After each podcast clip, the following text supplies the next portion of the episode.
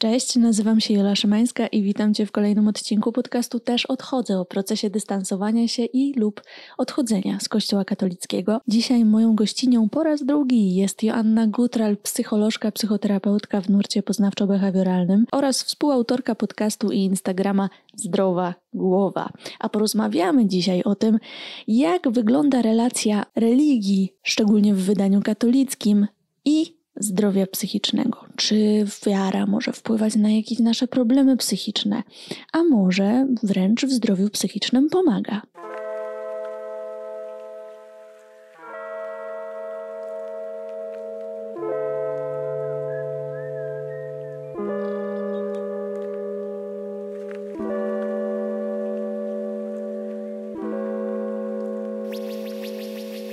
Cześć, dzień dobry. E, witamy się w naszej drugiej rozmowie już. Cześć, cześć. E, możecie wysłuchać naszej pierwszej rozmowy e, z Joanną Gutral o tym, po co nam jest religia z właśnie psychoterapeutycznej mm, perspektywy. A dzisiaj porozmawiamy sobie o relacji religii, religijności ze zdrowiem psychicznym. Czy tutaj mamy jakieś linki, czy nie mamy? Czy religijność na przykład może prowadzić do problemów psychicznych, emocjonalnych? No to, to pytanie y, rzeka i to zawsze takie pytanie, co jest pierwsze jajko czy kura, czy to religia mhm. doprowadza do problemów, czy e, problemy gdzieś włączają e, się w to życie religijne, jeśli takowe prowadzimy. E, no i pewnie będziemy jakoś to rozbrajać zaraz na, na czynniki pierwsze, ale w niektórych zaburzeniach mamy takie specyficzne objawy, które mogą mieć charakter e, ściśle związany z religijnością. Na przykład w zaburzeniu e, obsesyjno-kompulsywnym, które jest w grupie zaburzeń lękowych, e, mamy mm, taką grupę objawów związaną na przykład z lękiem o wartości moralne, które mogą się łączyć e, z takimi kompulsjami, czyli z takimi obsesyjnymi, natrętnymi zachowaniami, e, które czasami mogą być związane właśnie z modlitwą, e, z wymierzaniem kary, wymierzaniem pokuty i one głównie tutaj dotyczą takiego wymiaru moralności, czy ja mhm. jestem czysta, nieczysta, moralna, niemoralna. tak. Tak, tak, tak. I faktycznie są osoby, i też spotkałam w gabinecie osoby, które były osobami bardzo religijnymi, i na tym tle z powodu obawy, lęku przed grzechem, e, który czasami wcale się nie wydarzył, e, a na przykład był w obszarze fizjologii, no bo nasze ciało się wzbudziło, e, podnieciło seksualnie, także to jest, tak, no, no, jest częścią biologii, nad którą my nie mamy kontroli, a pojawiły się myśli dotyczące właśnie grzeszności, swojej nieczystości i zaowocowały takim, e, takimi objawami kompulsyjnymi, czyli właśnie jakimiś czynnościami, które ten brud, e, tą nieczystość, taką zanieczyszczenie mhm, psychologiczne mm -hmm. potrzebowało zmyć. Czasami było to mycie w sensie fizycznym, mycie, mycie rąk, mycie ciała, e, a czasami e, były to właśnie takie e, rytuały związane z modlitwą. Czasami też takie zapobiegawcze właśnie kompulsje rytuały, że na przykład muszę wykonać jakąś modlitwę określoną ilość razy, mm -hmm. aby coś się nie mm -hmm. wydarzyło, czego się bardzo obawiam.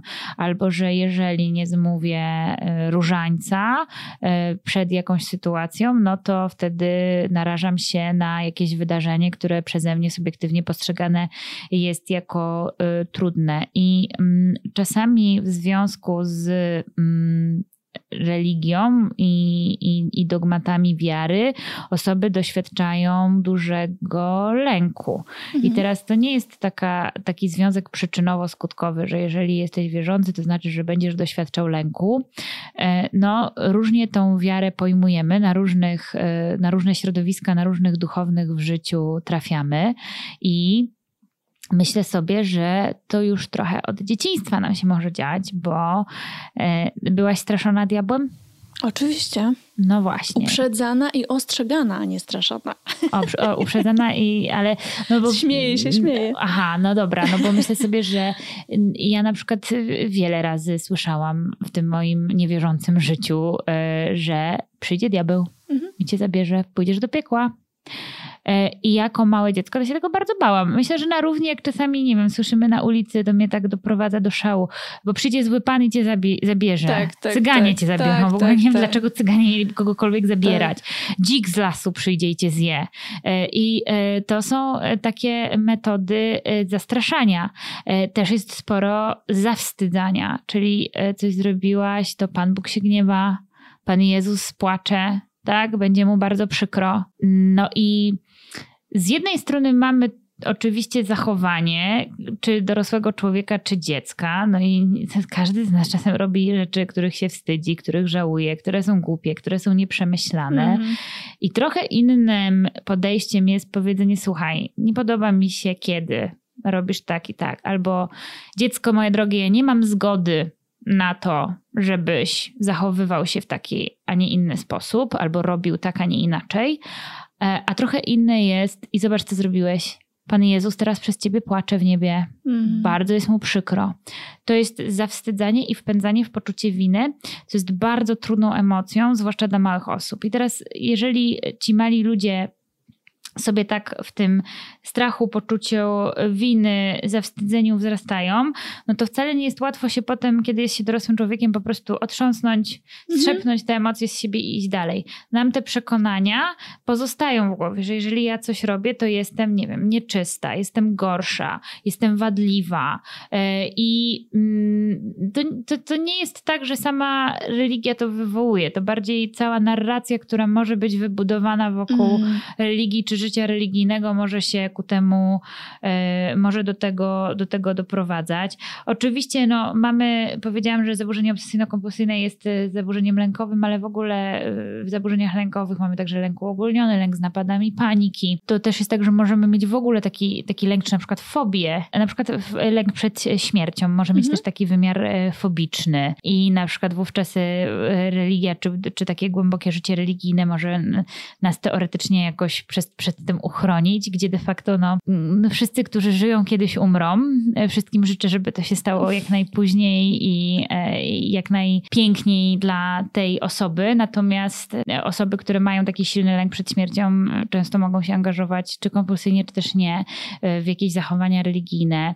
Może pojawiać się duże napięcie, właśnie lęk, też związany ze wstydem, z poczuciem winy przed tym popełnieniem błędu. No i taki dysonans. Ja mam jakieś potrzeby, a one przez moją wiarę, religię są uznawane jako grzeszne. No i mm. wtedy jak ja mogę to, tak, jak ja to mogę ze sobą pogodzić, skoro ja czuję, że czegoś potrzebuję, a tutaj zewnętrzne e, nakazy, być może także takie, w które ja wierzę i uważam za wartościowe albo uważałam przez większość życia, e, one stoją ze sobą w sprzeczności, no to mhm. mamy taki pewien e, konflikt tragiczny. No i ta nerwica eklezjalna, nazwana no nerwicą właśnie. religijną. To jest takie popularne hasło, gdzieś wiele razy go słyszałam i się zastanawiałam, czy faktycznie coś takiego istnieje. To nie jest taka jednostka diagnostyczna, która jest zapisana w klasyfikacji chorób, natomiast y, są takie obserwacje i poczynił je y, pierwszy raz y, ginekolog, chyba niemieckiego pochodzenia, którego nazwiska nie pamiętam, który zaobserwował trudności w życiu seksualnym par, które były bardzo religijne i zaobserwował tam duży wstyd w mówieniu o tym, że na przykład stosunek płciowy jest bolesny, mm. E, albo coś, e, coś nie odpowiada partnerom, trudności na przykład e, z zajściem w ciążę, tutaj wskazywany na karp tego, że na przykład żona nie jest wystarczająco oddana, mąż wystarczająco zaangażowany, z takim pominięciem przyczyn na przykład biologicznych, fizykalnych, a przypisaniem dużej wagi do tych duchowych, religijnych wartości. No i jakoś od tego zaczęła się taka droga tego zjawiska dyskutowana w literaturze, że no być może jest tak, że osoby w związku z tym, że y, na przykład czynności seksualne przez wiele lat w ich życiu były nazywane jako nieczyste, jako niewłaściwe, nieodpowiednie, doświadczają tak dużego napięcia przy jednoczesnej małej znajomości swojego ciała, swoich potrzeb seksualnych, swoich umiejętności y, związanych z taką, z takim y, no, sexual perform, odczuwają tak duże napięcie, że faktycznie mają też fizjologiczne trudności, na przykład brak zwodu mm. u mężczyzn, no i że to także w ogóle implikuje napięcie w relacji już także poza, poza życiem seksualnym. No a kiedy mamy dużo napięć w relacji, no to to życie seksualne też kuleje i to błędne e, koło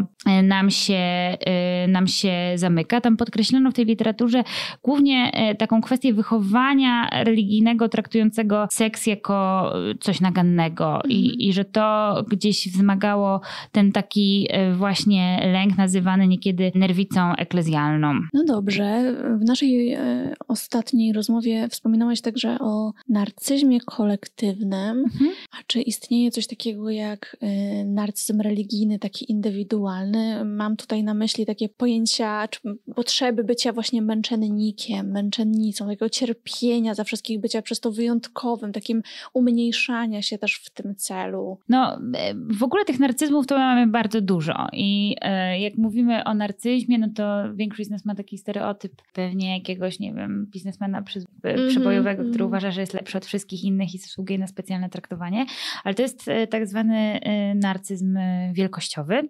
I on jest pewnie najłatwiej widocznym, najłatwiej takim rozpoznawalnym. Stereotypowym. Tak, e, objawem, e, rodzajem narcyzmu, e, ale mamy także takiego narcyza wrażliwego, który właśnie będzie trochę, trochę inaczej stawiał się w takiej pozycji osoby poszkodowanej, osoby niezrozumiałej, odrzuconej, pominiętej. I to również jest, może być jakiś objaw, przejaw tego specyficznego rodzaju narcyzmu, to także ten narcyzm sprawczy i wspólnotowy, o którym e, wspominałam wcześniej, e, no ten e, narcyzm wspólnotowy to jest związany właśnie z tym miłosierdziem i takimi zachowaniami prospołecznymi. Czy ja się tak bardzo staram, dla ciebie, ja chcę być dla rodziny, dla wszystkich, a jestem odrzucona, jestem w jakiś sposób niedoceniona i to może tak z punktu obserwatora wyglądać jak, jak jakby ktoś stawiał się w takiej pozycji męczennika, mimo że często wcale w ogóle nie jest proszony o takie mm-hmm. poświęcenia i to jest jego samodzielny wybór.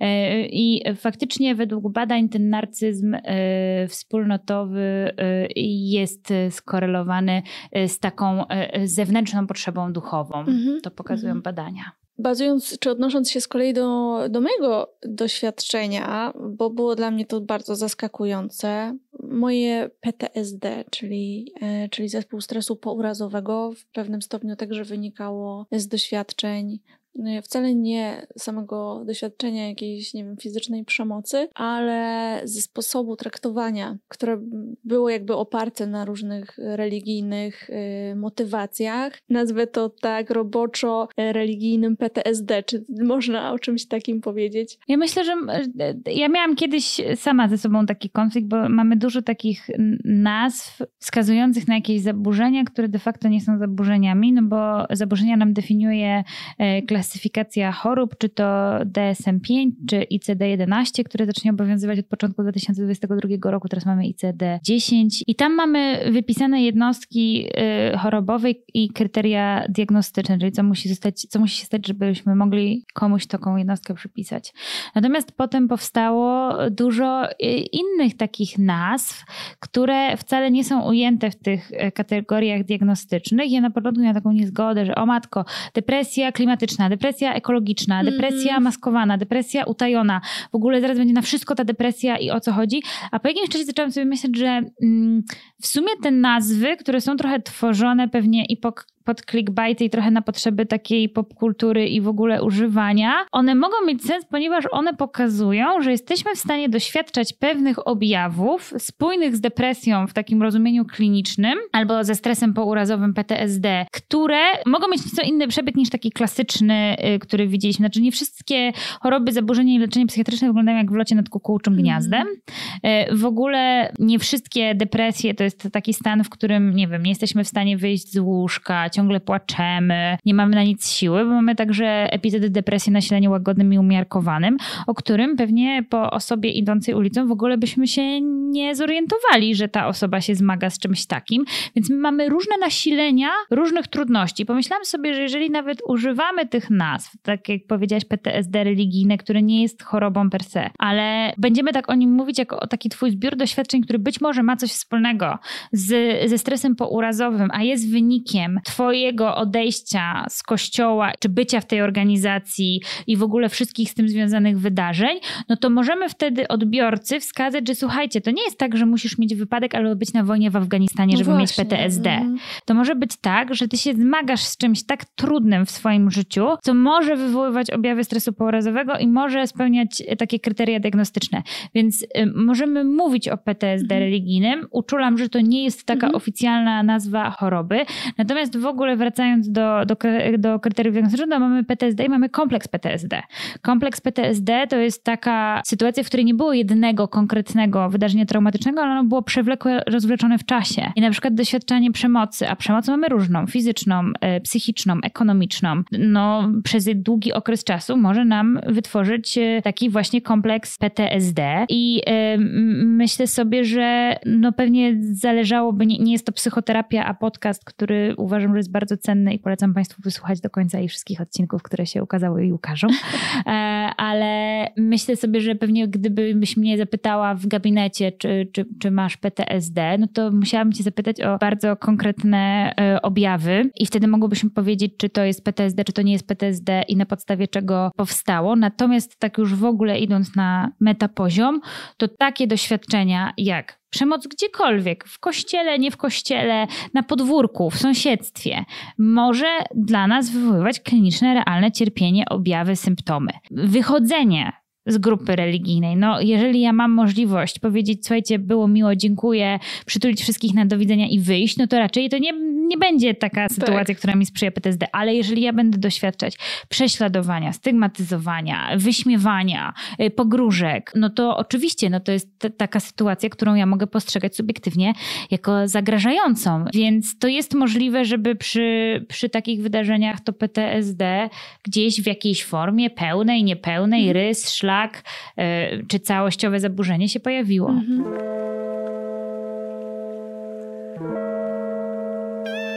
Ten podcast nie mógłby powstać bez wsparcia moich matronek i patronów w serwisie Patronite, dlatego każdy odcinek jest dla nich dostępny z tygodniowym wyprzedzeniem.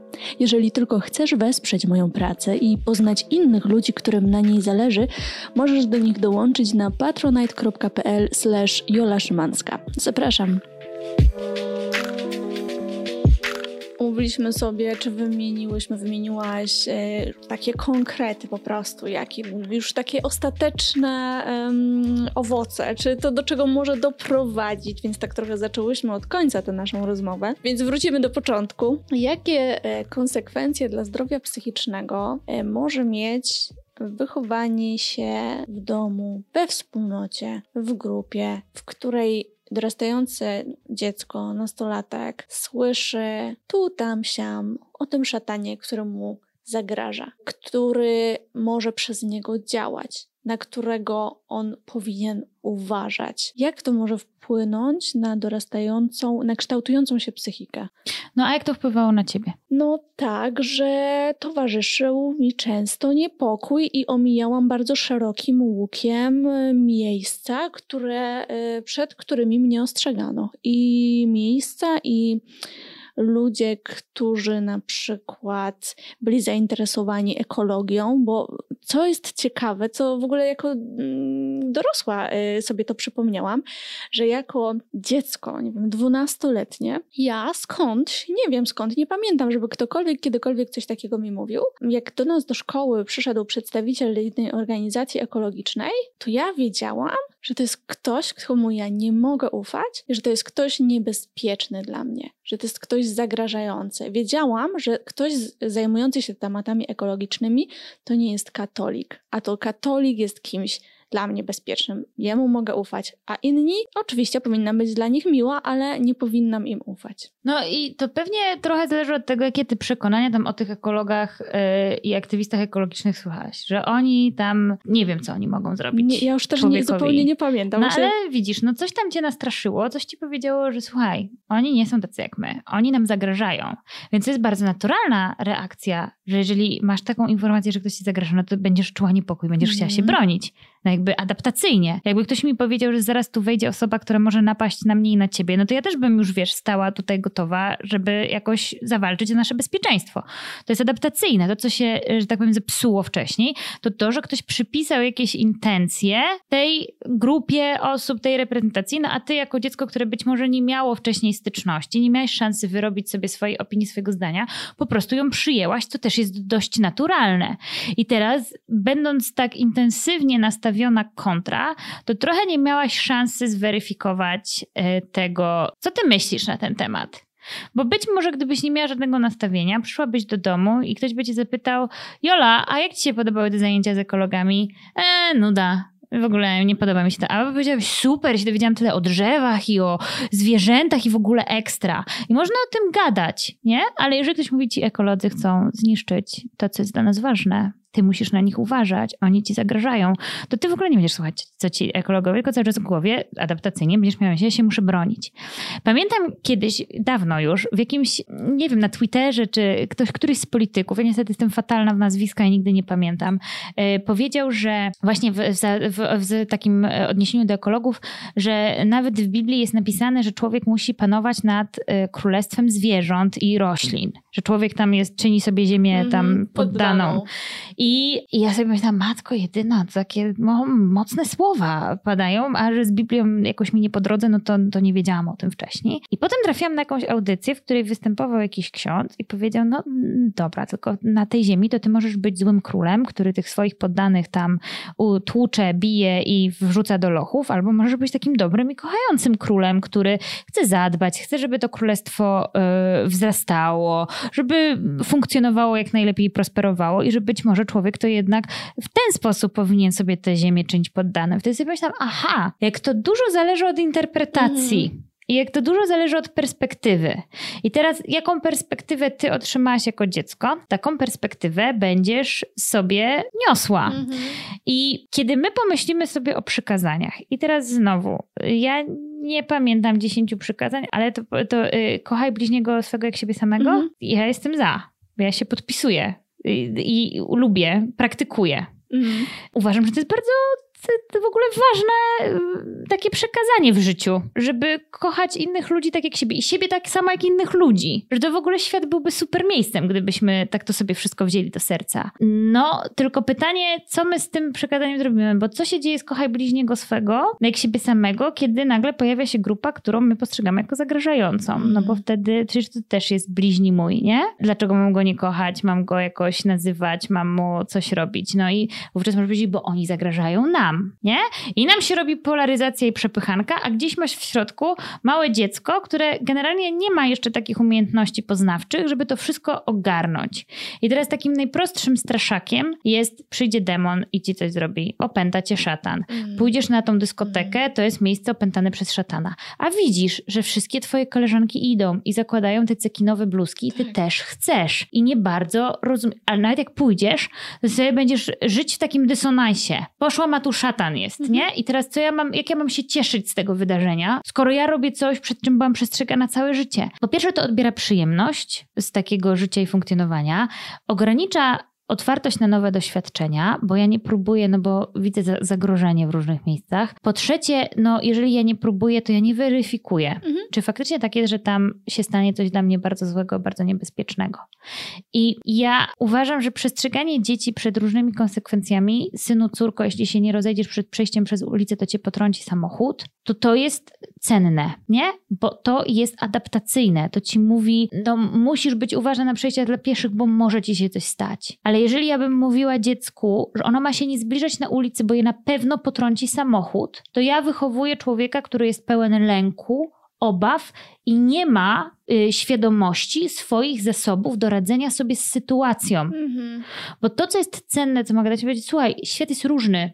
Świat jest pełen pokus, świat jest pełen czasami złych wydarzeń, czasami też bardzo pięknych. Pamiętaj, co jest dla nas ważne, dla ciebie ważne, jakimi zasadami kierujemy się w życiu. Wierzę w ciebie, dasz radę, bądź dzielna, a jak potrzebujesz pomocy, to dzwoń. I teraz, żeby tak komuś powiedzieć, to wymaga też to gotowości z mojej strony, no bo jak ktoś zadzwoni, to ja muszę odebrać. Wymaga też takiej dużej świadomości, że mój mały człowiek, syn, córka, to on eksploruje świat, poznaje, będzie go poznawał na swoich zasadach, jest człowiekiem odrębnym ode mnie. On wymaga mojej pomocy, ale jest odrębny. I trochę nie daje tego, co jest bardzo cenne, czyli takiej wiary w to, że ja coś mam w sobie, co mi pozwala sobie radzić. Mhm. Że ta moja wiara, to ona nie jest warunkowana zewnętrznie, że ona może być moja. Że ja mogę się nią cieszyć i z niej korzystać i być pewna niej i mogę iść w to miejsce, które jest nazywane jako szatan, ale ja nie muszę się z tym szatanem tam bratać. Tak, to jest mega ciekawe, co powiedziałaś. Sobie przypomniałam, e, ja byłam tak ostrzegana przed e, jogą, więc na WF-ie musiałam, jeżeli e, miałam powiedziane, że jeżeli na WF-ie pani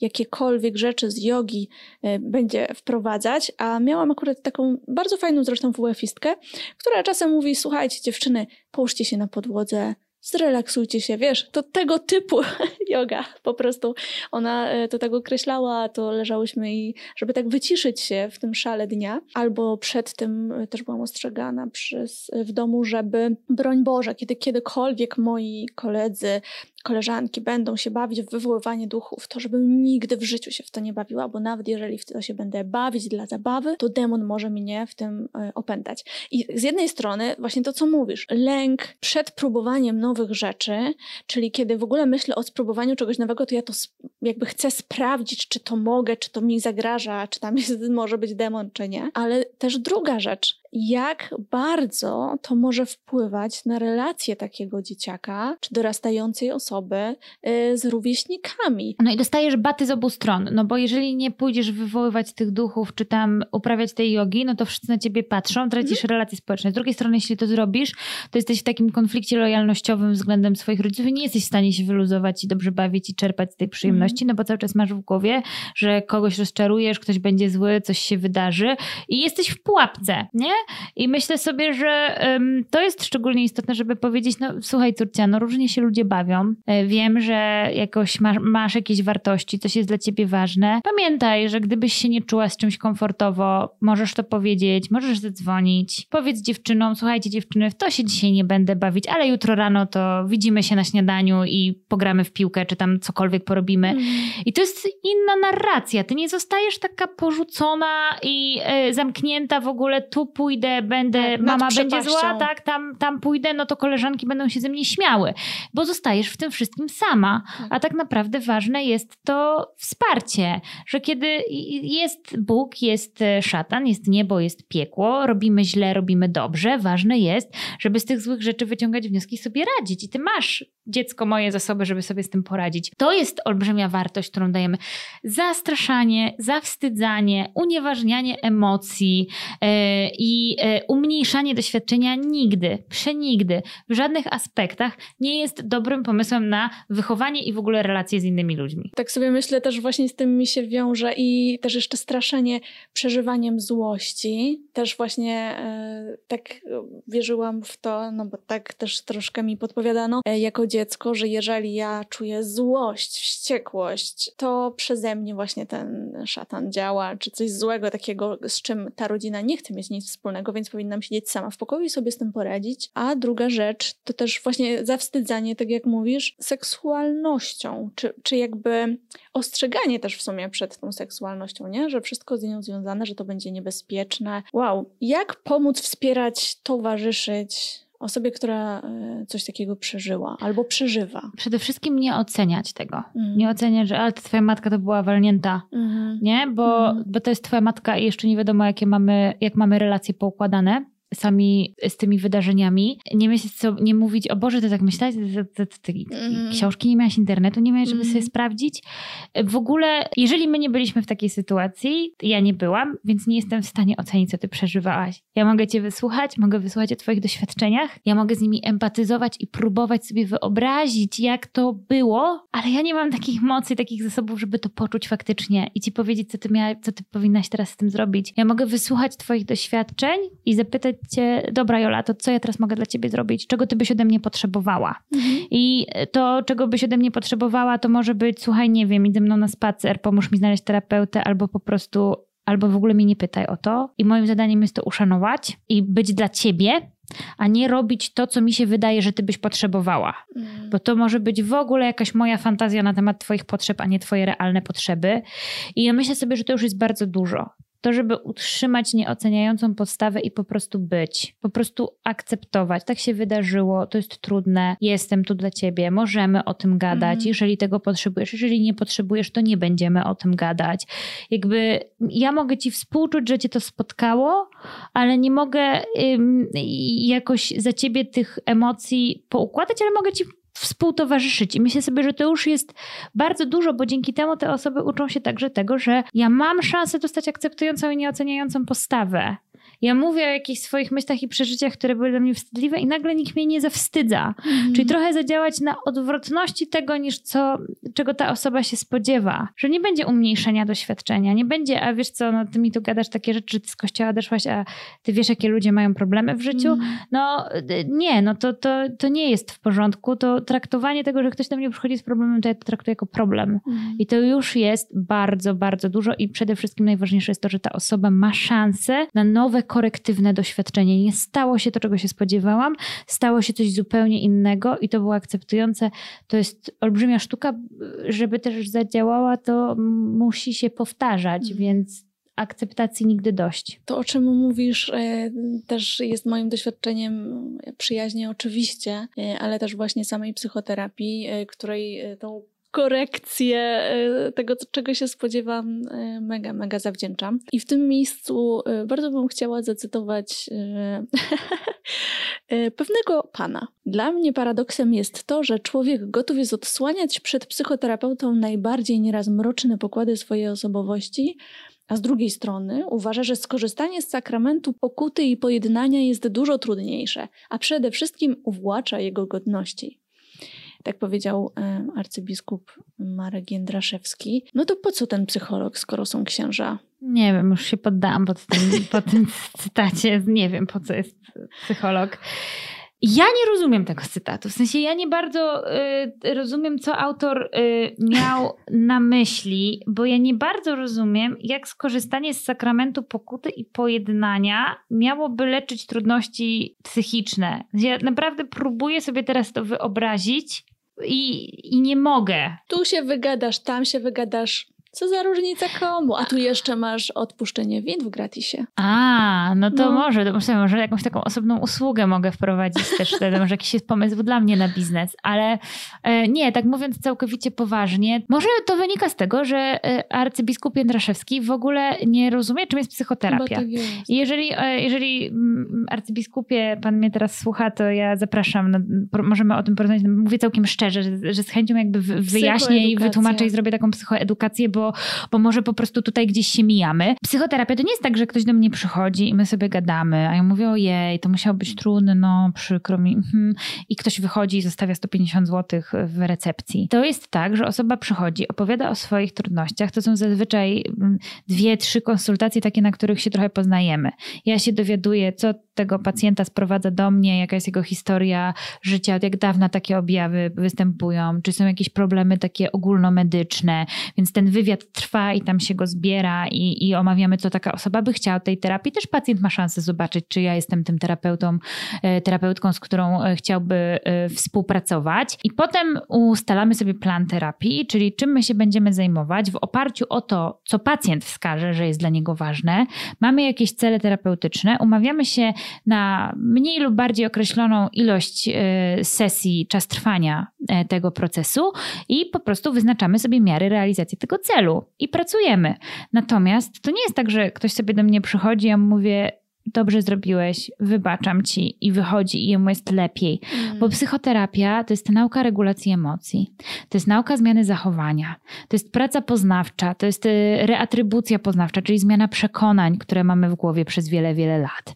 Y, czasami musi do tego dojść farmakoterapia, ponieważ mamy y, zespoły zaburzeń psychicznych, które są w dużej mierze spowodowane czynnikami biologicznymi, na przykład choroba afektywna afektywna dwubiegunowa schizofrenia to są zaburzenia, e, do których konieczna jest farmakoterapia e, i, i sama psychoterapia nie będzie wystarczająca. W ogóle, kiedy mówimy o trudnościach w zakresie zdrowia psychicznego, no mówimy taka wypadkowa, tak? Biologia, e, środowisko i uwarunkowania psychologiczne.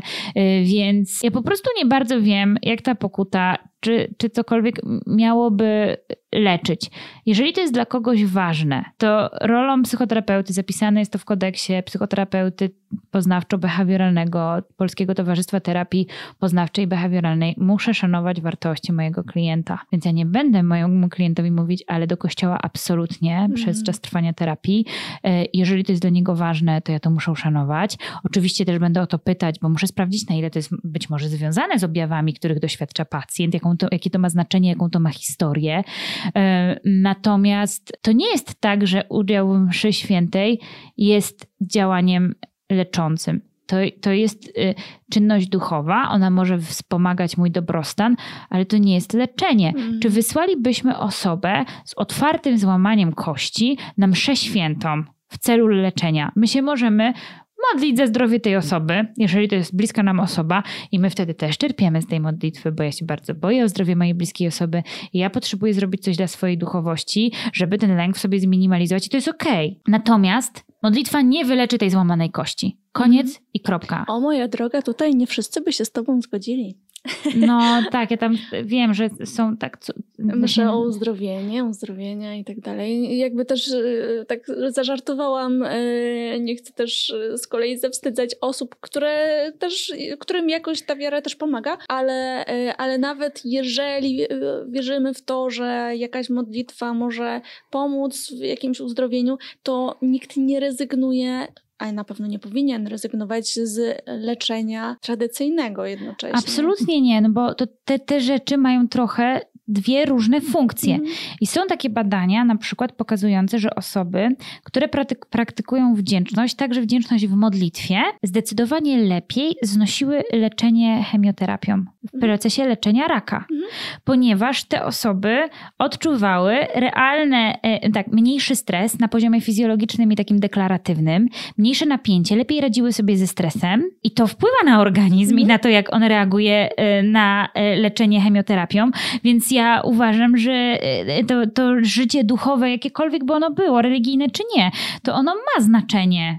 I jeżeli ja mam potrzebę wziąć udział w mszy o uzdrowienie kogoś bliskiego z mojej rodziny i ta osoba wie, jest w szpitalu, mówi słuchaj, byliśmy dzisiaj, była msza w twojej intencji, e, wszyscy przyszli po cudownie, to to jest bardzo wspierające dla takiej tak. osoby i to może poprawiać jej dobrostan i redukować stres i taka osoba może mieć więcej zasobów, żeby zmagać się z tym mm, leczeniem. Tak. Ale to nie jest to samo, co substancja chemiczna, mm. która macie wyleczyć albo poprawić twoje zdrowie. Jest taki mit i wiele osób wierzących czy religijnych boi się psychoterapii i jest właśnie taki mit, że psycho, po psychoterapii ludzie odchodzą od wiary. Powiedziałaś już y, o tym, że absolutnie jako psychoterapeutka nie oceniasz cudzych y, wartości czy, czy religii, y, wiary, ale czasem się tak zdarza. No sama jestem tego przykładem, że, że akurat y, między innymi psychoterapia, bo tak naprawdę nie psychoterapia, ona pomogła mi to zobaczyć, ale jednak ostatecznie wygląda to jakby tak, że niby wszystko było ok,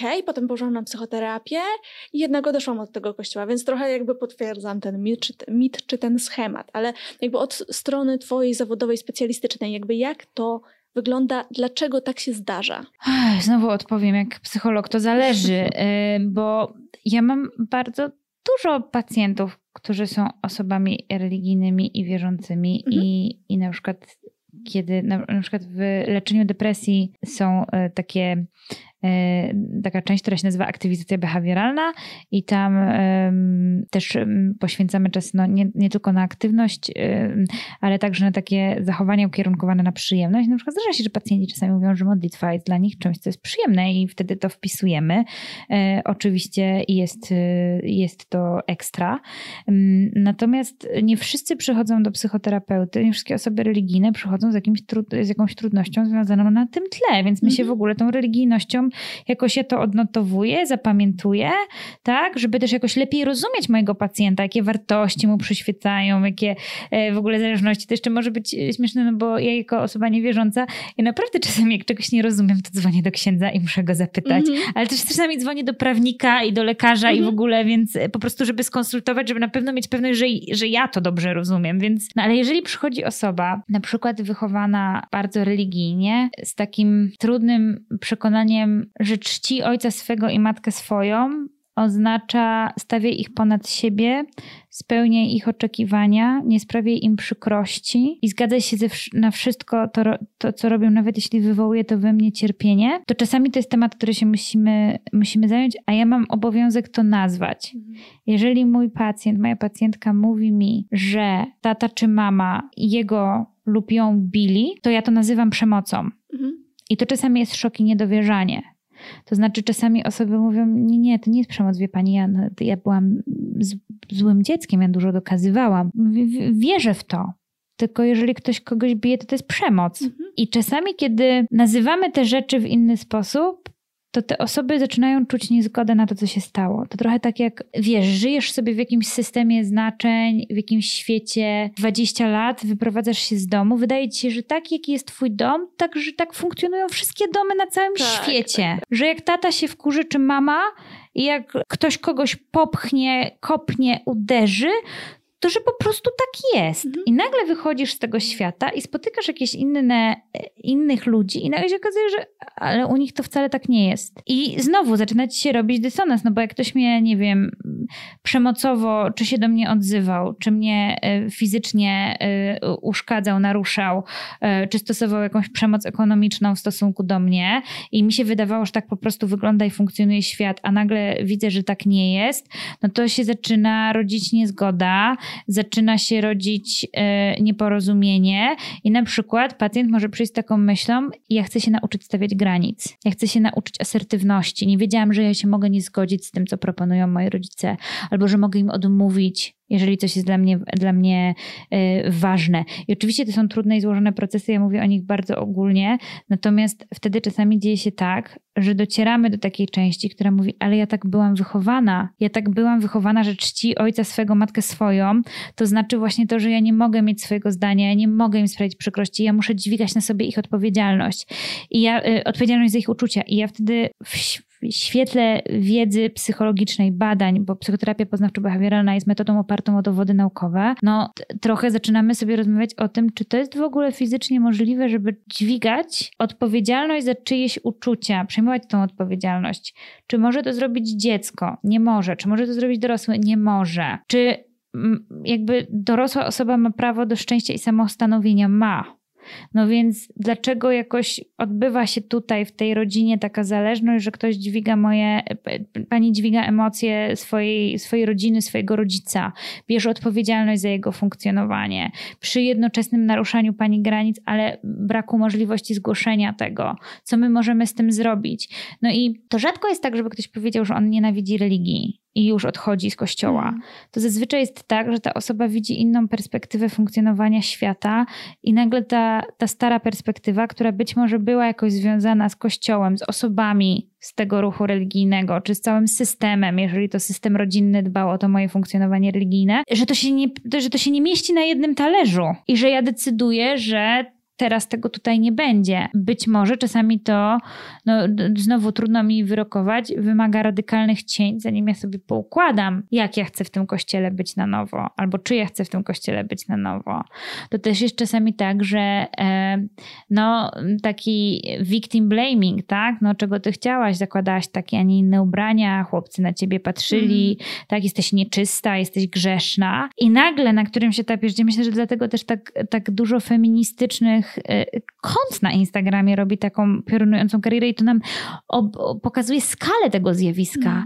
że tam są osoby, które piszą, wprost uwielbiam Martyny Kaczmarek, mm, oglądać o, relacje, tak. która przez, pokazuje wiadomości, które wysłali do niej e, czytelnicy i czytelniczki i nagle się mówi, ja nie wiedziałam, że to nie, że to nie jest moja wina i nie wiedziałam, że ktoś nie ma prawa mnie dotykać. Mm. Ja nie wiedziałam, że ktoś nie ma prawa na mnie pogwizdywać. I nagle po prostu być może gdzieś z twoim życiem, z twoim funkcjonowaniem te przekonania, czy te funkcjonowania się sklejają i musisz zdecydować, to ja już tego starego nie chcę. Mm.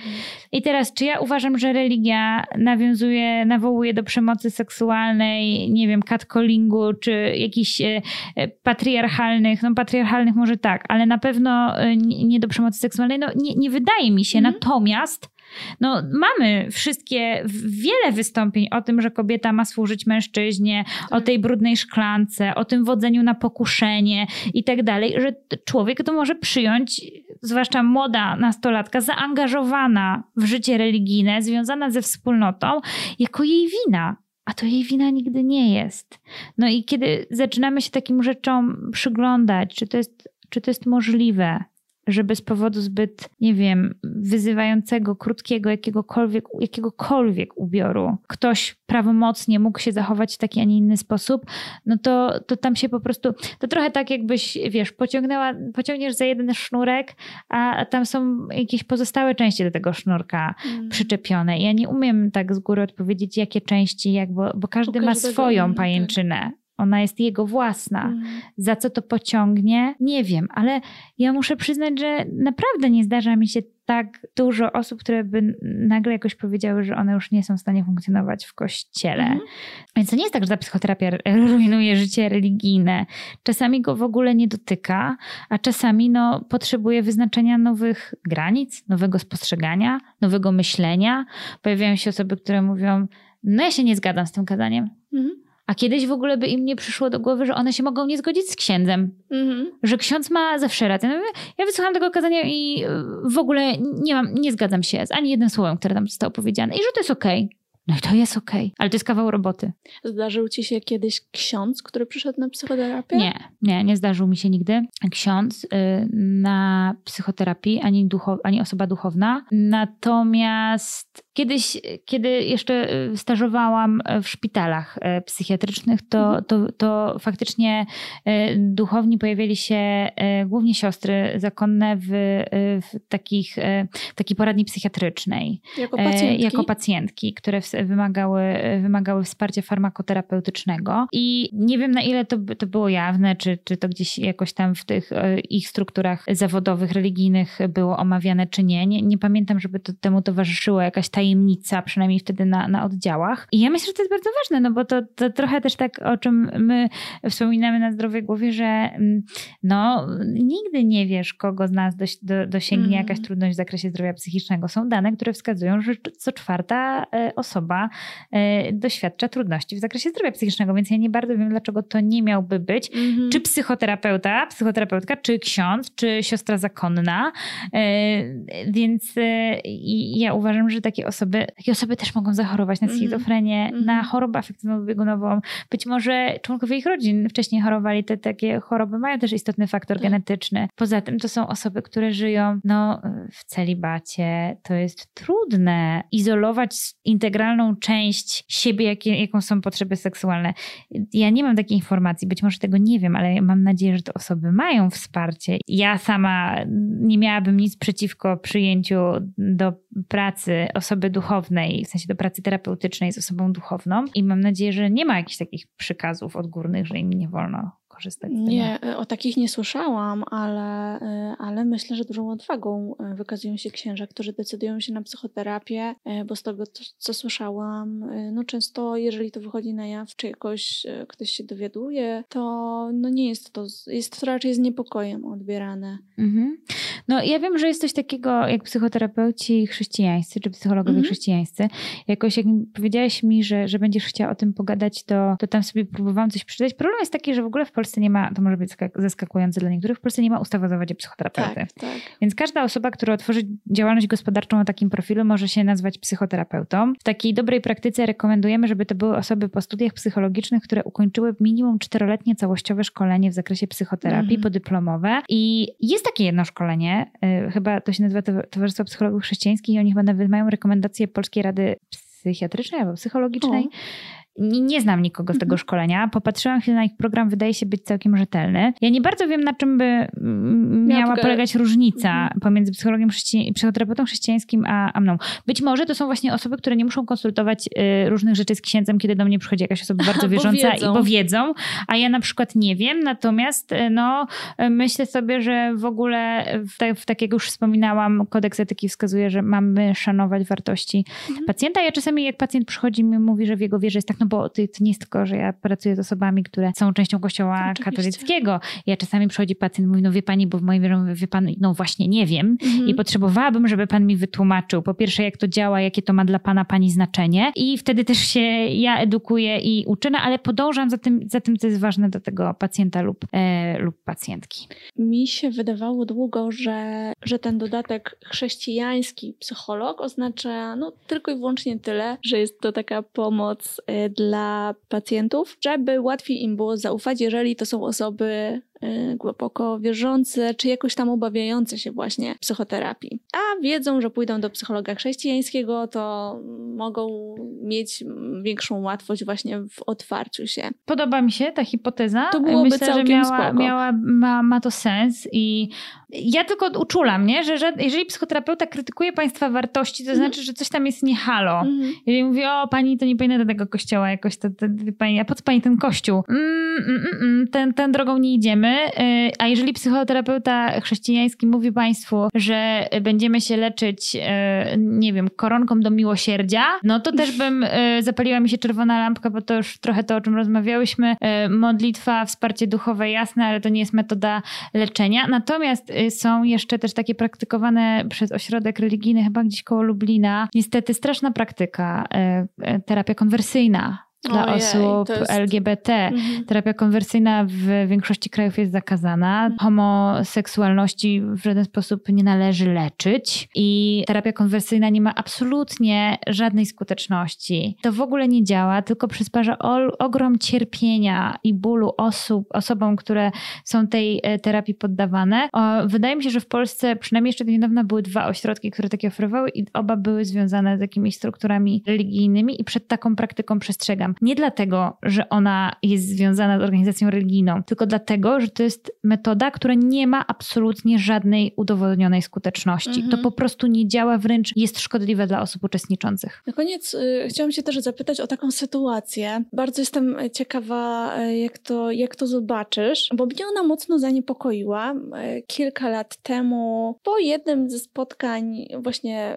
które było powiązane z Dominikanami w Warszawie, podszedł do mnie pan, takim trochę, takim bardzo intensywnym e, wzrokiem e, i głosem e, opowiadał mi o tym, że jego żona Ogólnie historia sprowadzała się do tego, że jego żona nie jest z nim, jakby doszło do rozwodu, ale ona jest wciąż jego żoną, bo według Boga nie ma rozwodów i on modli się o jej odzyskanie i chciał mnie jakby zaprosić, czy jakby opowiedzieć mi o ich organizacji. To jest jakaś taka wspólnota właśnie takich osób w takiej sytuacji, e, żebym, nie wiem, się tym zainteresowała, czy nie wiem, ich wsparła. E, no mnie to mocno tak zaniepokoiło e, i od razu no, odrzuciło, przeraziło, bo teraz sobie tak myślę, że to coś niepokojącego to była totalna niespójność tego, co on uważa, że jest, a co jest de facto. I tak sobie myślę, wmawianie komuś, że jest zupełnie inaczej niż jest, bo to też oczywiście była religijna organizacja i to wszystko miało taki bardzo, bardzo mocno religijny jakiś wymiar.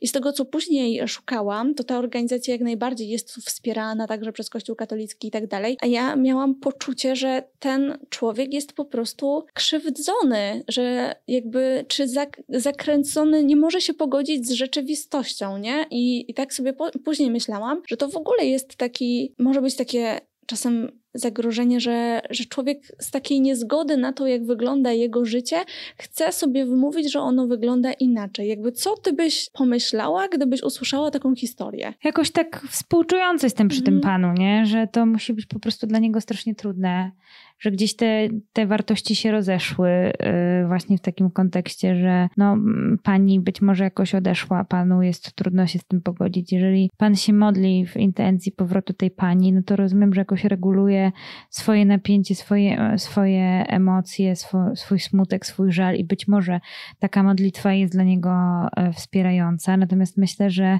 no warto jest też podkreślać, że to nie ma mo mocy przywracania. Znaczy, że Pan nie może Pani zmusić do tego, żeby do Niego wróciła. No, może się modlić tej intencji, natomiast rozumiem, że nie wszystkie modlitwy w intencji się spełniają, no bo, bo to tak nie działa. I to, o co ja mam trochę e, żal, do Kościoła katolickiego, to to, że bardzo często w swoich organizacjach, ugrupowaniach, grupach młodzieżowych mają dostęp do osób, u których jest kliniczne cierpienie, o którym wiemy z, z, obcowania z tą grupą. Księża, siostry zakonne są tam autorytetami. Mają olbrzymi posłuch, mają dostęp do tych ludzi. Organizacje kościelne, takie, które no, promują się na postawie akceptującej, przyjmującej wszystkich, często są takimi miejscami, do których osoby, które być może byłyby wyśmiane, wyszydzone na, e, w jakimś innym otoczeniu, tam mogą trafić taką bezpieczną mm. przystań. Tylko one dalej się zmagają ze swoimi problemami i na te problemy są zaleca, zalecane kolejne modlitwy mm. zamiast pomoc specjalisty. Uważam, że mają takie siostry zakonne księża olbrzymi potencjał w pośredniczeniu pomiędzy troską o zdrowie psychiczne a rozwojem duchowym, jeżeli oddzielimy rozwój duchowy od leczenia zaburzeń. Miałam taką sytuację, że trafiła do, trafił do mnie y, pacjent, którego nie było stać w zasadzie na tą wizytę e, w gabinecie prywatnym, który y, przejechał przez ponad całe miasto tylko po to, żeby się ze mną spotkać, żeby zapytać, czy to, czego on doświadcza, to jest normalne, czy to jest nienormalne i nie mógł jakby zrobić tego w taki sposób jawny, ponieważ usłyszał od księdza właśnie to, że psychoterapeuta to jest zło i, i on jakoś był w takiej, w cudzysłowie mówię, terapii modlitwą do różnych świętych, która nie przynosiła e, odpowiedzi. Tam było tam był ogrom cierpienia. I ja sobie myślę, jak długo ten człowiek musiał cierpieć, z jak olbrzymim wstydem przyszedł do mojego gabinetu, w takim poczuciu właśnie tego konfliktu lojalnościowego, ukrywania się, przejeżdżania w ogóle tam kilkudziesięciu kilometrów, żeby, żeby na pewno nikt go nie spotkał, żeby nikt się nie dowiedział. Bo wielokroć dopytywał mnie o moją tajemnicę zawodową, czy na pewno ja nie zadzwonię do tego księdza i nie powiem, że on tu u niego był. Wow.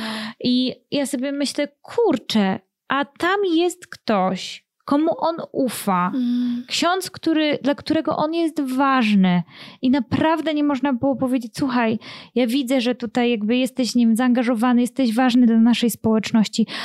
Chcemy się modlić z Tobą za Ciebie, ale są rzeczy, które wymagają konsultacji lekarza czy specjalisty. I o to mam żal, że, e, że uważam, że to jest nie w porządku w stosunku do tych osób. Że modlitwa modlitwą, ja nic do niej nie mam, naprawdę, ale leczenie jest kurczę ważne. To była osoba, którą myślisz, że jej problem byłby do wyleczenia? Myślę, że tak. Mm. Myślę, że tak. Myślę, że wymagałby intensywnej interwencji i farmakologicznej, i terapeutycznej, dużego wsparcia, natomiast absolutnie możliwy do leczenia. I ta osoba uważam, że z dużą wdzięcznością jakby wró- wróciłaby do tej mm. organizacji. Mm. I e, ta organizacja, co więcej, mogłaby ją bardzo wspierać w tym mhm. procesie leczenia. To jest ważne. Kiedy zbieramy taki wywiad e, psychologiczny na pierwszej wizycie, to my pytamy o czynniki wsparcia. I jeżeli ktoś mi powie, że jest w, w młodzieżowym ugrupowaniu religijnym, religijnym, czy tam w jakiejś scholi, czy w czymś, mówię, super, zarąbiście. Mm. Są ludzie, to już jest ważne, możemy z tego skorzystać, nie? Ale wplatamy to w leczenie, a nie stawiamy nad leczenie, bo to, że ja pojadę z koleżankami na pielgrzymkę, ty tam mogę mieć jakąś intencjonalność, jakieś życie duchowe, ale to nie jest farmakoterapia ani psychoterapia. I tym akcentem, myślę, że bardzo, bardzo ważnym, zakończymy tę rozmowę. Bardzo Ci za nią dziękuję i bez końca mogę Was odsyłać e, do podcastu Asi Gutral i nie tylko Zdrowa Głowa. Dzięki. Dzięki.